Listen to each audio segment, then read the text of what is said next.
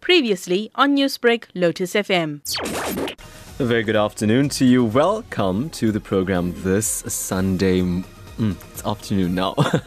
good afternoon. Welcome to the program. I'm Taresh Harreepershad and we're bringing you Newsbreak Talk today. Some cutting edge current affairs and what a wonderful month it is. Um, June, well, it's wonderful because it's time to celebrate young people. It's Youth Month and um, you know you uh, actually I feel like you know and, and this needs to be the way it is now going forward even. South Africans need to at this point really understand that um, story about young people fighting for education um, and their right to it, their access to it, to such an extent that I don't even think we need to mention and remind you of names like Hector Pieterson. You should already know who that is. We don't need to, um, I feel we need to come to a point in South Africa where we don't have to explain to you or introduce to you who Hector Pieterson was. Such an icon of our society. We all should understand his struggle, understand his story, know that picture of him, at, you know, the, the price he paid so that young people today can have access to education and have their rights educationally enshrined. So, obviously, that is why we have something like um, Youth Month. This year, though, um, a very special um, theme that the government has set aside for Youth Month the year of Charlotte Maxeke and growing youth employment for an inclusive and transformed society. Now, that is by far one of the biggest challenges that affects the young people of today. So we are going to be talking about that. We've got a um, a mix of of, of um, points that we wanted to spend some time on, and um, we're going to be starting with a few something a bit cultural. We can talk about the economics, and I also want to touch on something that I found um, particularly interesting, and that is the uh, Naomi Osaka story. Of course, Naomi Osaka, such an icon of tennis and a young rising star of tennis, and she decided that she did not want to partake in the um, post-match uh, interviews at the French Open at Roland Garros in um, you know that's currently taking place, and she um, said that she's willing to be fined fifteen thousand up to fifteen thousand um, dollars for that. And ultimately, the decision was taken to drop her from the tournament. And the reason why she didn't want to do the post match conference was because she said it is an has an impact on her mental health. And there's been a lot of support that have come through. An interesting point that came through from Novak Djokovic, world number one in tennis, and he said that because she's young, you know, she has a different perspective on it. And I just wanted, and that made me think, you know, when it comes to mental health of young people, how seriously is it taken? If somebody says, "Wait a second, I'm having a bad day, I'm having a challenge," um, do you stop and listen to them? So I also want to explore that dynamic. If you've got any thoughts on that. But um, yes, so I managed to have a conversation with Pearl Pillay from Youth Lab. She's the CEO there, and um, I wanted to look at the the place and the space rather that South African youth of Indian origin find themselves in. How relatable are spaces of conversation when there are things on the agenda, when there is a global narrative, whether it is a function, whether it is a local function, um, whether it is what is put out on media for young people of South African Indian origin, is it content that they relate to? Is it a content that is telling their specific and unique stories? Um, the, the conversation you know popped up in my head was um, I had a conversation with a young person who said, you know, why is it when there are television commercials and they need to show an Indian person, an Indian South African, they must show them wearing a sari or they must show them wearing mehendi on their hands. Is there no other way to represent a um, South African of Indian origin? And that made me, you know, think: Are young people forming their own perceptions and perspectives of what the South African Indian origin youth is? And what are these perspectives? Is it represented and carried forward, you know, across all platforms? to the point where young people are comfortable enough to come out and say, well, this is where I can express myself. This is how I can be part of the conversation. Or is it just something that is, you know, shoved down their throat and, and, and they're um, forced to um, to abide by it, obliged to it. So I spoke to Pearl Pillay about this. Of course, she's the director of Youth Lab, which is a youth consultancy firm, and she had some cool opinions about it. there's room in the conversation for multiple things to exist at the same time. So I understand the big push around preserving culture and around young people, especially um, learning about their culture and practicing it and being proud of it, right? But on the other hand, um, our our cultures, our ethnicities, our race. Um, are not the only parts of our identity, and I think there has to be room in the conversation to allow for for many things to exist. And so young people, especially um, modern young people, urban young people in the Indian community, live in a country that's really diverse. They experience a wide range of things that exist outside of their cultures. And they have to be able to be given the space to express those things without it seeming like they're betraying, um, you know, where they come from or their roots in any way. Because, again, multiple things can happen at the same time.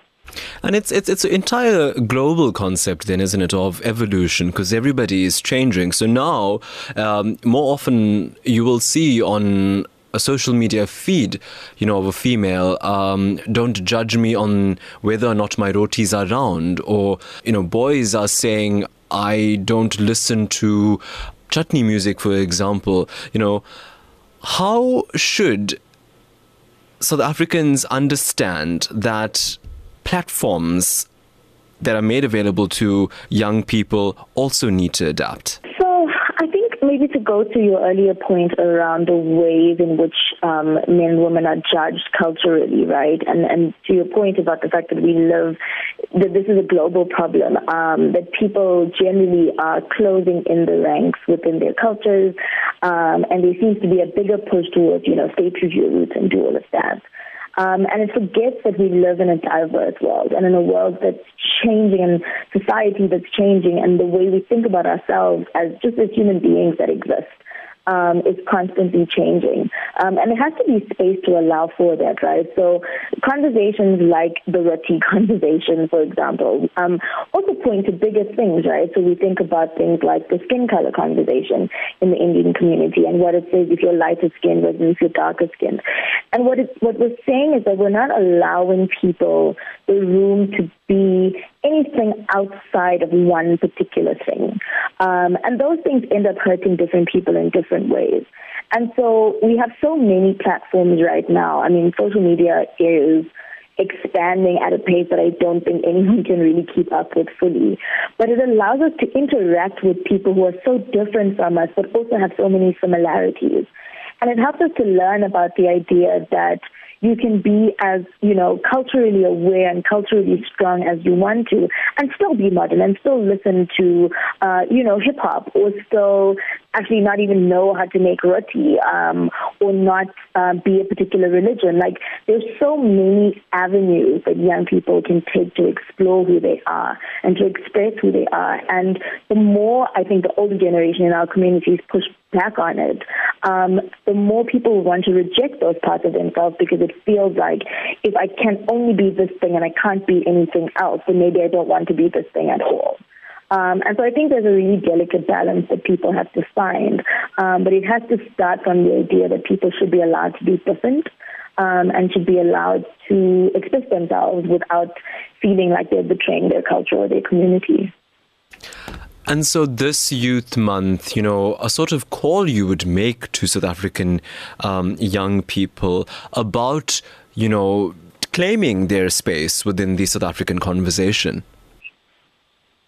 Yeah, I think it becomes really easy for us to isolate ourselves in our communities, right? And I think specifically in the Indian community, that's a thing that we globally um, are very good at doing. We we like our people, we like our food, we like our things, and we don't want to um, move out of those sort of comfort zones. But I think part of what it means in a country like ours that again is so diverse and is made up of so many different um, backgrounds and experiences, it's very easy to get ignored and kind of get lost in the the lost in the busyness, I think, of of everyday life and forget that you're an equal part of this country and you deserve to be seen and be heard.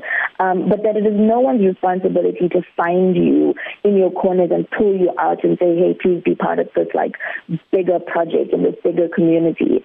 And so there has to be a real initiative and a real effort, I think, from young Indian people to think about who they are in this country and what their roles as as Indian people, as citizens, um, in this big, big, big community that we call South Africa, um, and find ways to contribute and to actually be a part of the things that happen on the everyday. I think for a really long time, we've been very happy with sitting in our communities and pointing to the outside and saying, you know, look how things are getting, look what's happening, um, and passing judgment and not taking the time to, number one, understand how different people in our country live, and also then to get involved and say, actually, we do have a contribution to make.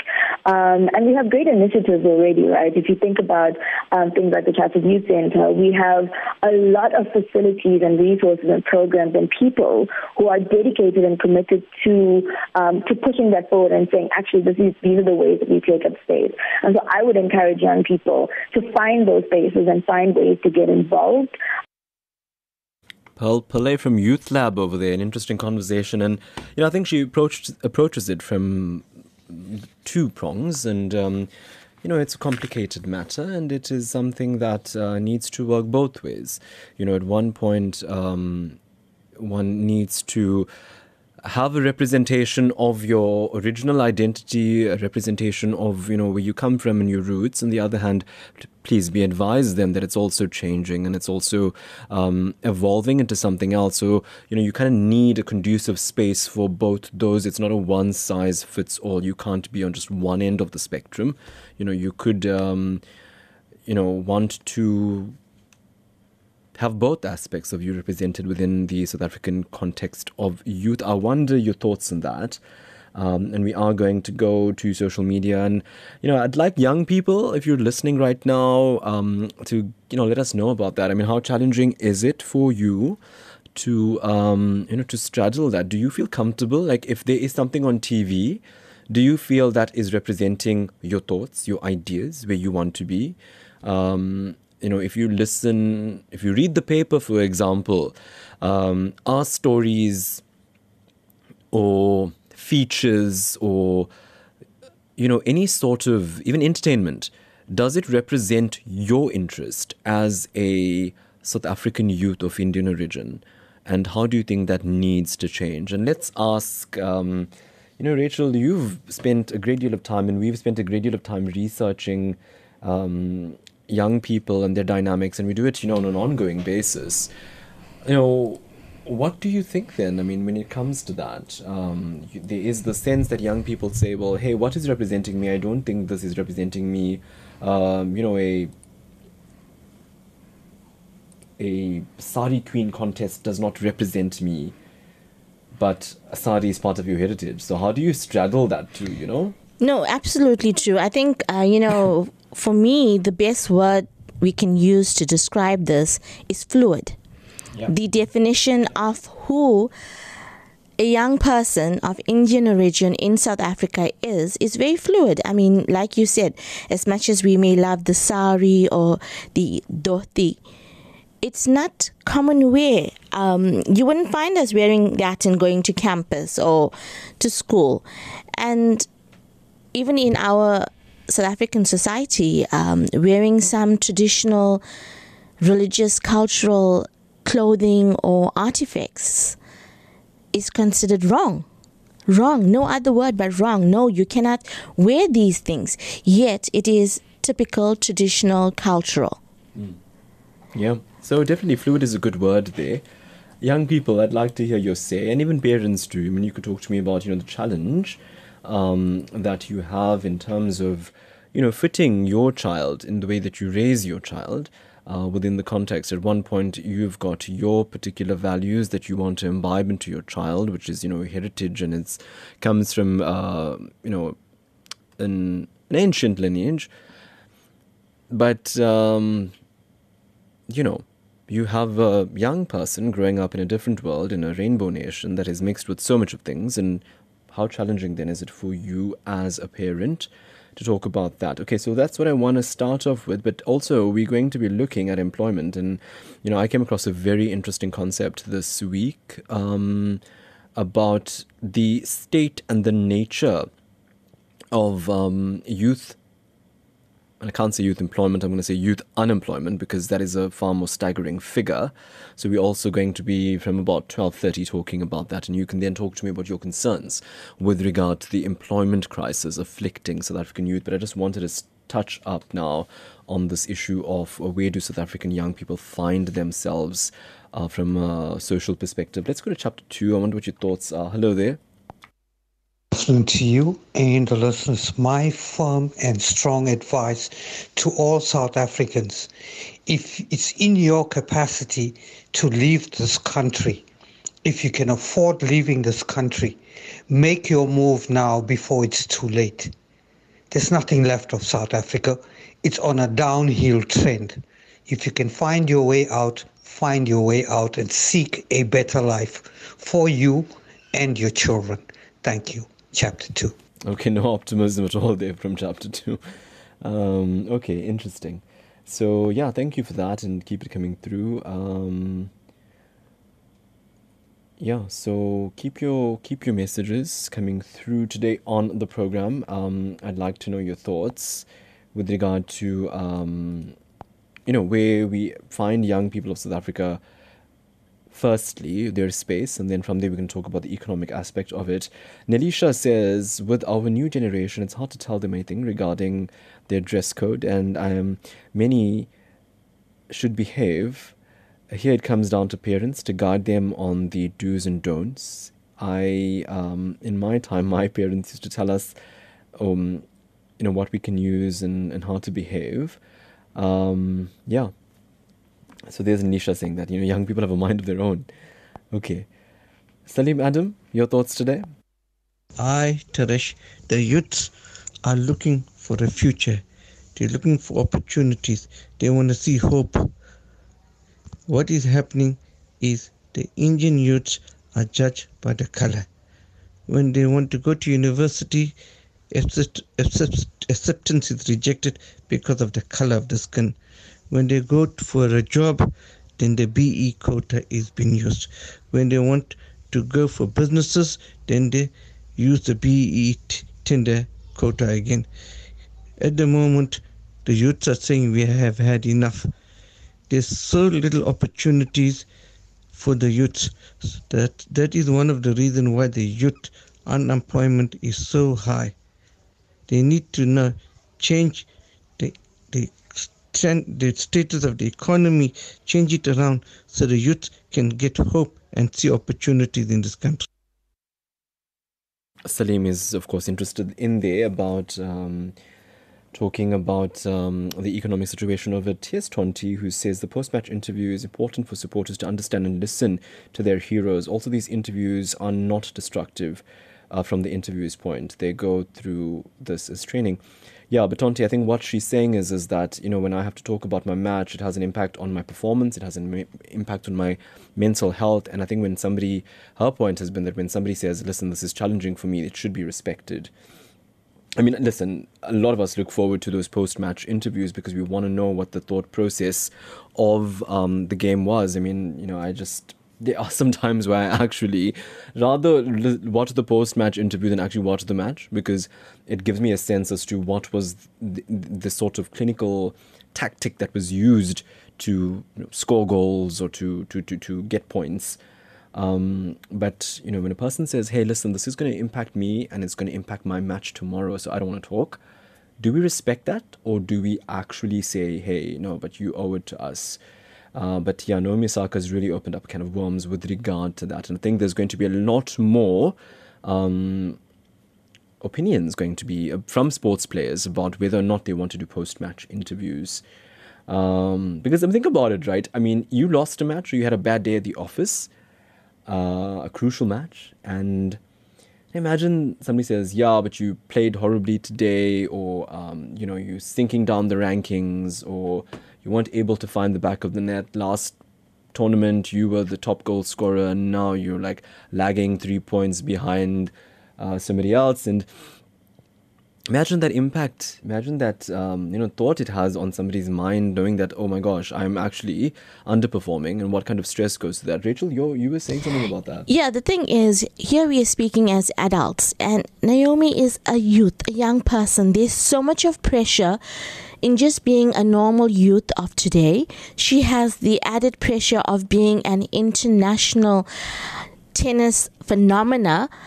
Um, and she's said that she's had mental issues. 23 She- years old she needs to deal with them and why are we as um, as human beings not taking notice not taking heed of the fact that here's a young person under a lot of pressure who's saying give me my space Yeah.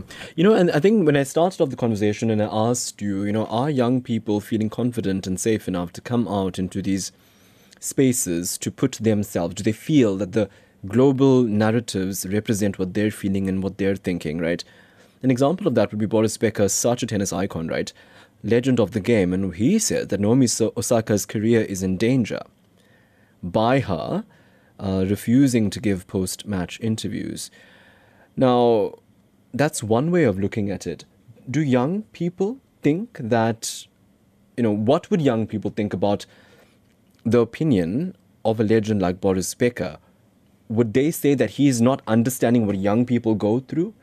I think when Boris Becker was that star in the 80s, social media wasn't the way it is now, and social media can be devastating to any person. Boris played tennis and he was brutal on the courts, especially with his uh, temperament. And I loved him when he played there. You know, he was one of my icons. But in this day and age, if Boris Becker and John McEnroe had to throw those racks and scream the way they Yeah, did, yeah. we'd be brutal with, to them on, on Twitter. you know, Imagine those memes. That's it. I mean, that's it. That's what I was going to say to you now because I don't know how much in those days were there a culture of trolling. Because, you know, if, if Naomi were to say, um, I just wasn't feeling myself, imagine the level of comments she'd get about it, you know? And that's I mean, it's going to impact somebody. Yes, so definitely. This is what I mean then about, you know, this developing nature of young people. Do they have a conducive environment to express themselves? Um, yeah, that was my, my, my thinking behind that first interview that I did. You know, are we understanding where young people are coming from and providing um, adequate opportunities and comfortable spaces for them to articulate and communicate themselves? Um, here's a message here. Hello there. Hi, Taresh. Affirmative action and BEE is well intentioned but misguided, totally misguided. The other point I wish to make uh, is that there is a misconception that all Indians are affluent. But if we go to uh, uh, the Phoenix areas and uh, Chatsworth areas, uh, we, it paints a different, completely different picture. And uh, Indians came here as indentured slave labor to the uh, colonialists uh, of the time, and uh, there should be class action against the British government for the abuses and atrocities committed against Indians uh, of uh, the slave uh, labor trade. The other point I wish to make is that uh, why go overseas when we can tackle this uh, issue of uh, affirmative action and BEE uh, whilst uh, in the country? Uh, we must not run away from uh, the facts. The facts need to be addressed. Thanks, Frank Marsberg. Thanks so much for that. Zakira from Johannesburg says, I feel for the youth um, regarding their identity. We too had the identity crisis in our teens. No, we don't throw the sari or uh, salwar kameez out the back door. Like many minority youth, we've had to adapt. So, yeah, that's Zakira putting it quite well in a nutshell.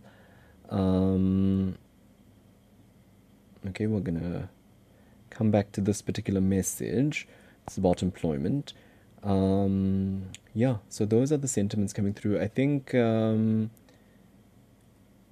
yeah, okay, so we're just to leave that there. Um, just a few little bit more points um, with regard um, to our conversation, and then we are also now going to talk about the economic situation, about um, where South African youth find themselves currently. I mean, it's not a good picture for them. Um, and definitely it is something that you know one needs to tackle. One needs to actually um, take cognizance of because um, you know the 2020 fourth quarter labor force survey, which from Stats SA that comes from, and what they're saying is that 8.6 million young people aged between 15 and 34 are not in education and not in employment. 8.6 million of South African youth are either not educating themselves or not earning a living. Where are they? What on earth are they doing? And um, I mean, you know, we foresaw this a couple of years ago, and I remember um, I should rehash that um, particular uh, interview that I did. Um, do you remember it, Rachel? We had gone, I think it was to Verulam, and we tracked down a group of, you know, um, young people with no education, no work, and we asked them, well, what are you doing? Yes, I a lot remember. of them were, you know, drug users. A lot of them were at points just, you know, awaiting trial. A lot of them were just literally sitting outside the tuck shop, you know. No judgment, but this No. is, you know, when you think, when you ask that question, where are the young people? Uh, this is what we've done. So yeah, we're going to be talking about that uh, with our, um, you know, um, economic experts in a short while. So you think about that. But here's an interesting point on the topic that I want to take further, and I'm going to do so with my guest but you can wrap your head around it.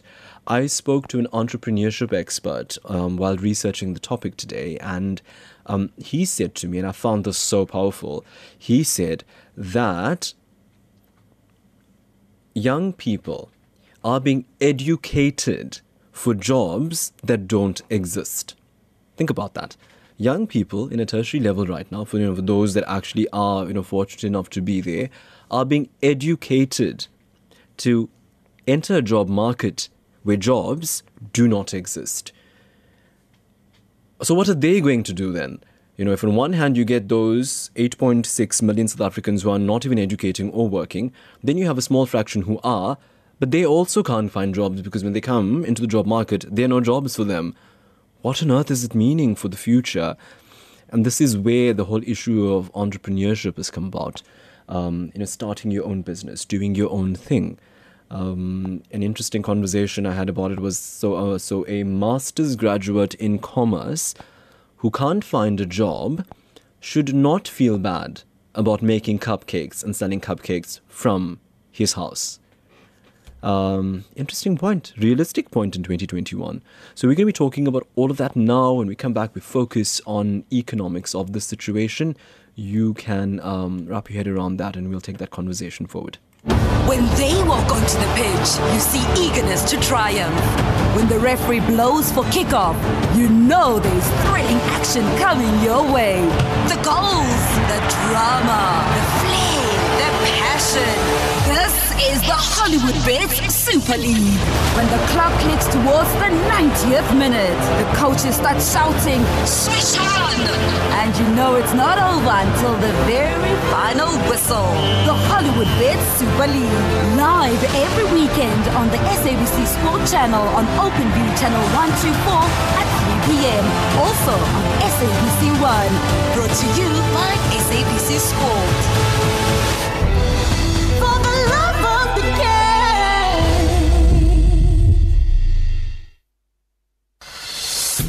Millions of viewers across Mzansi tune into Afternoon Express to enhance their skills in the kitchen through our food explorations. And they can do so because they pay their TV licenses for less than 74 cents a day or 265 Rand for the entire year. You can enjoy your culinary masterclasses on Tuesdays and Thursdays at 5.30 p.m. right here on S3. For super fast, secure and convenient payment from any device, go to www.tvlic.co.za and click the fast pay button for payment under three minutes. Make a difference to your cooking on Afternoon Express and TV licenses. Pay yours.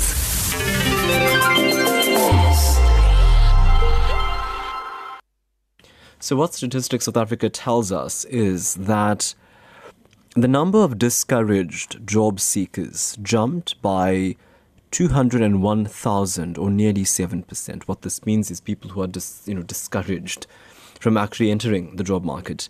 Now, these latest figures show the increase in the official unemployment rate to 32.6% in the first quarter, that's 2021, from 32.5% in the last quarter of last year. Some analysts said they you know expected it to be worse, but um, you know it's an increase, right? And the expanded definition of unemployment, including discouraged job seekers, has increased to um, 43.2 in the first first quarter. So um, you know, frightening statistics, nonetheless. And um, you know, what does it mean then? for young people because here we are glorifying young people and asking where is their space within the broader society and the global society are their voices heard um, but you know and, and, and forgive me if i sound harsh here but what is the strength of that voice if young people right now are unable to make ends meet so that's really a concern. And I'm very fortunate now to be joined on the line by Economic Justice Program Manager at the Alternative Information and Development Center, or the AIDC, Dominic Brown. Dominic, good afternoon to you. Thanks for your time. Afternoon, man.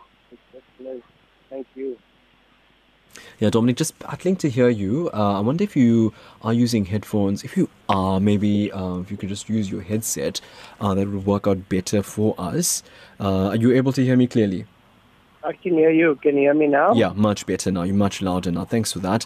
So yeah, I mean, Youth Month, you know, and um, you know, I want to look at it from from an an employment perspective, an economic perspective. Not much to celebrate then. Hey, if you think about it. Absolutely. And uh, first, of, I think there's a couple of things to say about the official unemployment statistics. The first thing is that um, more than 1.3 million people left employment, have lost their job somehow uh, over the past year. So uh, that's a large number of jobs that were lost. Um, and course, we know um, there hasn't been many jobs created. So in total now, there's 14.9 million people employed and officially 11.4 million unemployed, according to the expanded definition uh, from Stats SA. And that number could actually be larger if you consider that there's um, a large number of um, homemakers and discouraged workers in the um, not economically active um, statistics. So it could easily be um, a million or so more people in the um, official unemployed um, statistics. And so that leads me to my second point, and that is that the narrow definition of unemployment in general is quite misleading because it doesn't include discouraged workers and many people who would, who would accept a job. So the it's misleading first of all because uh, that 0.1% increase doesn't show that more than 1.4 million or more than 1.3 million people have lost their jobs. And secondly, because it doesn't um, include discouraged workers, it seems much lower than what the reality is. And so, all the um, expanded definition of unemployment is not perfect. Um, it's a much truer reflection, a much more accurate reflection of the unemployment crisis um, that we have. And then, lastly, um, on this is that I think we are well aware that the pandemic has devastated the job market. And yeah. um, this has um, inadvertently impacted on poorer households. Mm. But I think in mm. South African context, um, we also know that we had an unemployment crisis long before the pandemic, and the pandemic has just exacerbated some of the existing problems.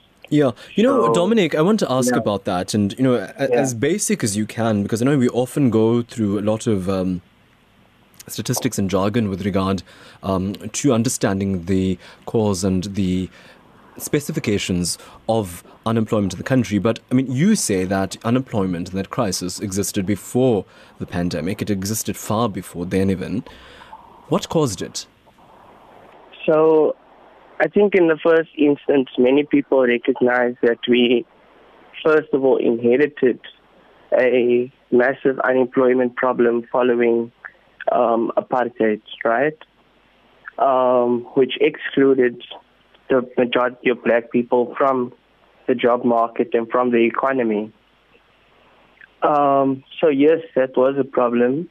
And then in 1994, uh, with the new or with a democratically elected government, we had an opportunity to um, embark on a process of redistribution and economic policy that redistributes wealth and create jobs um, in the process. That quickly shifted.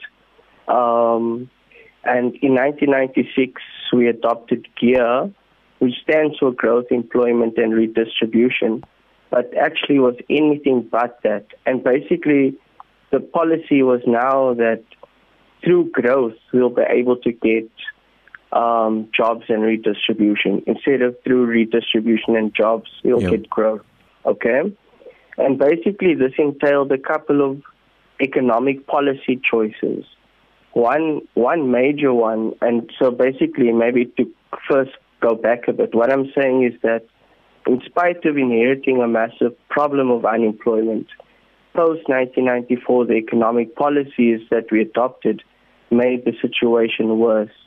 And I'm wanting to paint a picture of what these policies were uh, now. And one example uh, re, uh, um, relates to um, overarchingly the process of globalization, and in the particular, in this instance, the issue of um, deregulating our trade markets or integrating more closely into the global uh, economy through trade. Okay? Yeah, yeah. And one of the major impacts of this was that our manufacturing industry, uh, which was able, which wasn't able to compete with glo- with the global economy, was quickly wiped out and with that we lost huge amounts of jobs, thousands of jobs. Yeah, yeah. I just wanted to, I just wanted to get a sense of it, Dominic. You know where it started from, and um, you know, I mean, and I don't know at home if you're going to agree with me on the way I'm directing this, but I feel like I actually don't want to spend more time as to, you know, what has been the crisis, what is the situation. I think we know it, right? Let's talk about solutions then, Dominic, because I came across something particularly interesting um, this week about the you know nature of the job market slash education system, where experts are saying that South Africans are being educated for jobs that don't exist. How frightening is that reality? For me, what's more frightening actually is that we are not creating sufficient amount of jobs at all. Never mind jobs so that's the problem. It's not. So that's why we have unemployed graduates, and that's why we have a massive amount of unemployed structurally. And the point I was trying to make, Taresh, is that a lot of this, you can't tinker at the margins with entrepreneurship and um, small, medium enterprises when the problem is so big.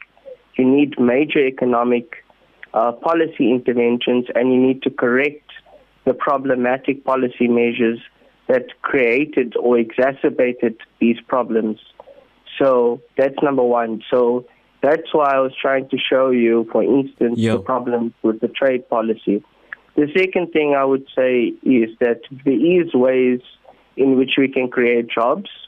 A, the current way in which the Treasury and government is dealing with the economic policies post the COVID crisis is actually going to exacerbate the problem of unemployment.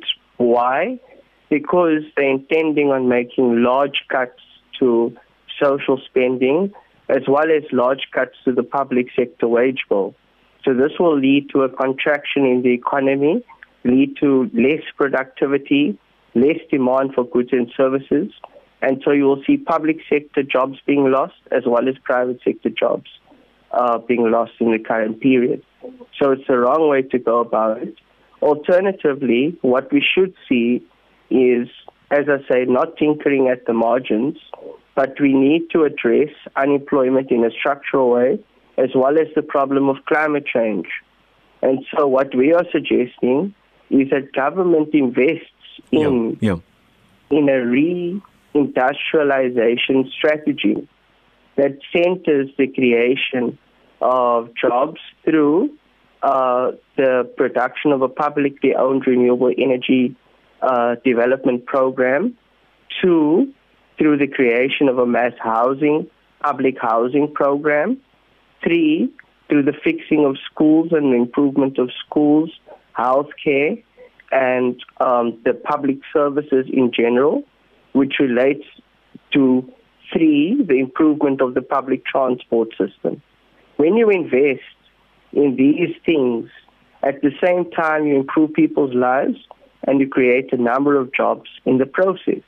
So then, and then I think in addition to all of this, is that we need an introduction uh, of a permanent basic income grant, given the scale of inequality and unemployment, particularly amongst youth. And then, of course, the question, Taresh, is so where is the money going to come from to pay for all of this? Because that's been the major sticking point for government, isn't it? I mean, if you look at you know agencies like the National Youth Development Agency, for example, I mean, you know, big infrastructure there, but is it actually you know achieving and anything and doing it? So you got a question then. The national, the National Youth Development Agency is actually not big infrastructure, and secondly, especially not in terms of the amount of investment that's going into it. And secondly, what I think we are seeing is a manufactured fiscal crisis, a manufactured economic problem to push through the very problematic economic uh, policies that we're seeing. And the whole manufactured uh, economic problem is on the basis that we don't have money, and two, that the state is run like a household. So, first of all, let's ask the question about the household. The state can raise revenue through taxes which a household can't do. But of course, we're in a situation now with the possibilities of raising revenue from taxes has uh, been reduced. Uh, even even though SARS is doing relatively good in keeping us afloat. That brings me to the second question about do we have no money? And here there's been lots of factual or what I would call empirical evidence that would show that there's large levels of resources, pools of finance that extend beyond the need to uh, uh, look at income taxes, including a wealth tax, in, uh, which could raise large levels of resources, including the need to stop corporations from shifting profits out of the country each year, again, to raise large, uh, large levels of revenue. Even if government stops outsourcing procurement it currently loses 30 to 40 percent of its procurement budget due to private sector fraud and corruption and inflated prices. This could in itself raise in addition to 200 billion rand each year. And then there's a massive pool of money in the form of the government employees pension fund, which should be redirected from the investment into the financial economy, the JSE, to investment in the real economy, into production, uh, and the kind of uh, examples I was mentioning, housing, transport, health, education, etc., which would in itself uh, create, um, once again, uh, uh, stable returns of investment for the government employees pension fund to secure pensions in the long run much less volatile than the current investments in the Johannesburg Stock Exchange. Yeah, yeah. So, there's, so, so there's massive pools of right, resources right. available, yeah. and and and and there's and there's definite alternative policy measures that is required to create a large levels of jobs. The question is uh, uh, coming back to the kind of economic policies and how you justify advancing the current policies, which everyone knows, including Treasury, is harmful for the majority of people in this country. Yeah, I think though, Dominic, we'll have to leave it there with you. I think that is all the time we had in terms of, you know, sifting through all the research and data you've collated on the issue. We'll have to leave it there. But, you know, I think it's fascinating to listen to the appraisal that you give it and, of course, the suggestions you provide. Um, definitely we'll take that conversation forward and I think, um, and subsequently in, in days to come as Youth Month continues. So, yeah, that was Economic Justice Program Manager from um, the Alternative Information Development Center, Dominic Brown, talking talking to us today on the program about, uh, you know, the, the sort of economic situation that young people find themselves specifically when looking at um, the employment sector. So we are going to go to some of your voice notes now, your messages, and uh, let's hear what you've got to say. Hello there. Good afternoon to the Lotus FM team. Uh, this is a very good but a rare topic. Unemployment rate is one of the worst statistics in South Africa. And if we look at it, many of the people that are highly qualified are not employed. But those that know little to a least are being employed. And this is being unfair to those that have put in time and effort towards financial studies and uh, going further. In this, in this regard, I say it's very, very unfair. Yeah, lamenting there the state of um, you know even the way employment is is um, what little exists, the way it is given. Let's go to Mr. Ian Govender. Good afternoon, Taresh. We are living in a rainbow nation, and the youth of today are exposed to different cultures. Most of the Indian youth of today have forgotten their roots and have been westernized. They don't even understand or speak the language of their forebears. The youth are fearful of their future because they are overlooked when they apply for a job. They are depressed and seek solace in drugs and alcohol. Thank you. Thank you, Mr. Govender. Um, I'm going to go to some text messages now and Raymond Chetty says in 1975 I was not allowed to go to the same printing college as Whites and I was sent to Cape Town for three years. So of course, uh, you know, I mean, looking back at the, the, the progression of education. Anonymous says, My dad worked in a shoe factory. In, in this factory, workers' children became doctors, lawyers, and lots of us had uh, food on the table. Now, with the import of shoes from other countries, shoe factories closed down and younger people are begging. So again, you know, very much on the likes of what Dominic was talking about, you know, this sort of economic reform and um, procedures in place that is hindering creation and sus- sustainability of jobs. Mala says many of the youth in this generation do make their own choices. Some do seek guidance from their parents and spirituality also. It should be an important part of their lives. They should value their culture and be guided by it. Um, Stephanus from Pretoria says, I'm a tertiary educator at a well known university. Students don't want to study for a career, they want a degree, and when we try to transfer skills to them um, to make them job ready, they complain that we are gatekeepers instead of educators.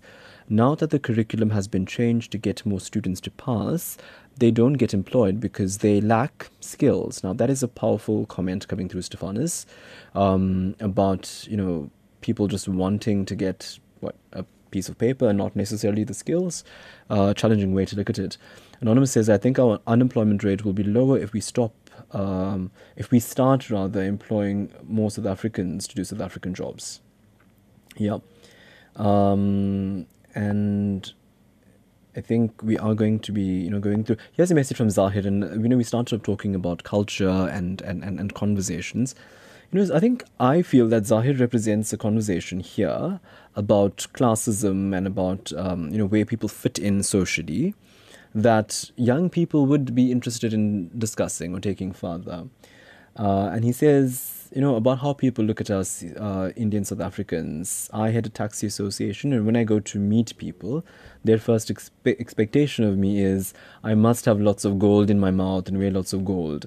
Um, and when I say I'm from Phoenix, more especially, um, with our Indian origin people who live outside of Phoenix, they assume that I'm supposed to talk in a certain way or be a sort of airhead um, with cheap values. Now, this shocked me um, in in a particular area in Durban.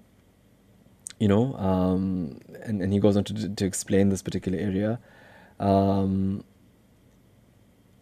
Yeah, so this is so basically what he's saying is, you know, why are people bringing down Indian origin people from Phoenix and Chatsworth? Um, that we, you know, come from poor backgrounds, poor houses, and um, and this is painful when when when um, Zahir says this, and I think this is what young people possibly want to talk about.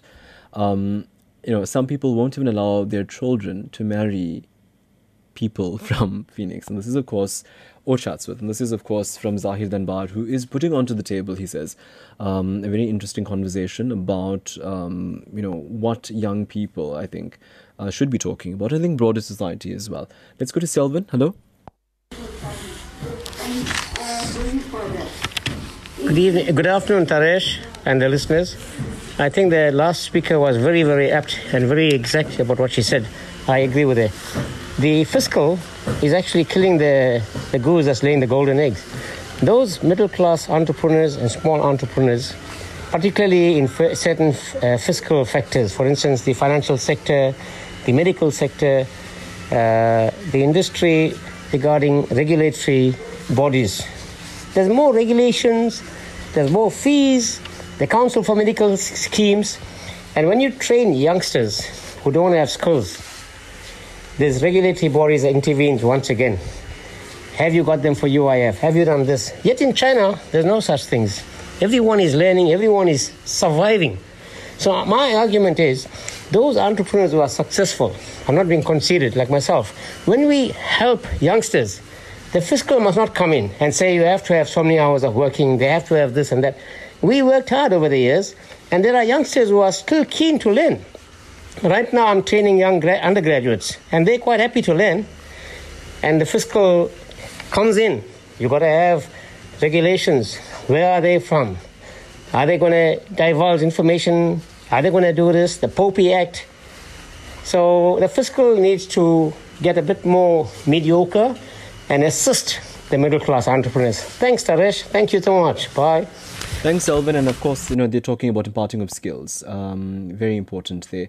Okay, so I think we said we had a mixed bag today, and we were talking about Naomi Osaka, of course, the um, tennis player who basically uh, caused a lot of stir by saying that she doesn't want to uh, give post match um, reacts in, in conversations. And I spoke to Dr. Raj Govender about this while I was researching it from a you know from a from a um, sociology point of view. Dr. Raj Govender, thanks so much for your time. I know we're a bit delayed on that interview, but um, you, you, know you, you said so, soci- sociologically speaking that um, Naomi Osaka made a very strong point. Yes, a very, very strong point, and I think it is very, very important for the world to know that mental health is a serious issue.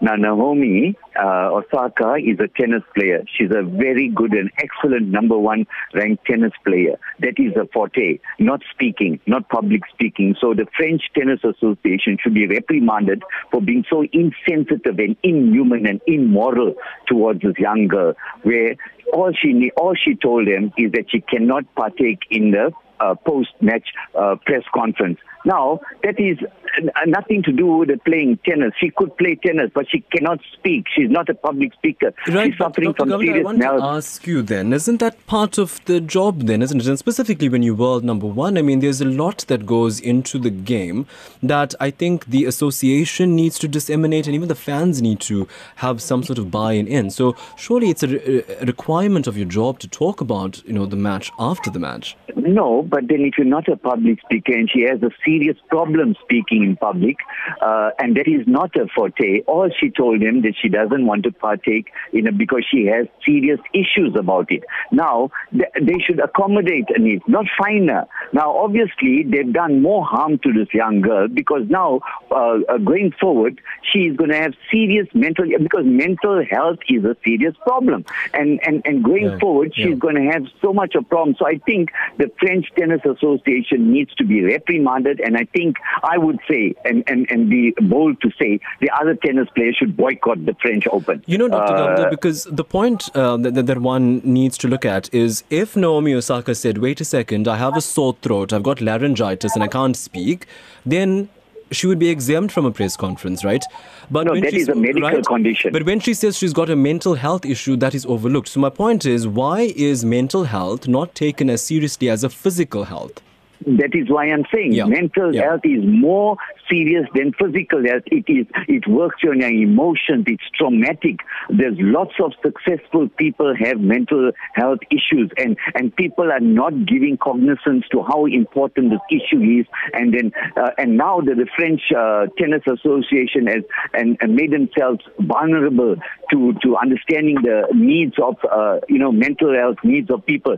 Uh, I think more uh, you know uh, they should be reprimanded. In fact, they should be reprimanded yeah. by the world uh, you know uh, sporting bodies. And I would say, and I'm point blank saying that other tennis players in support of Naomi for what uh, she has uh, underwent, they should boycott this French Open. Yeah, absolutely. Dr. Raj Govender, we'll leave it there with you. Thank you for that. Dr. Raj Govender, sociologist there, um, who was supposed to talk with us about it. So I'm sorry if I've not gone through all of your messages here. We went through a lot of research with regard to the unemployment crisis in the country, so we've had to leave it there. But we thank you for contributing. Um, the broadcast came your way courtesy of the team, executive producer Salma Patel and Rachel Vadi. We'll talk soon. From me. Hey, have an awesome day. Newsbreak, Lotus FM, powered by SABC News.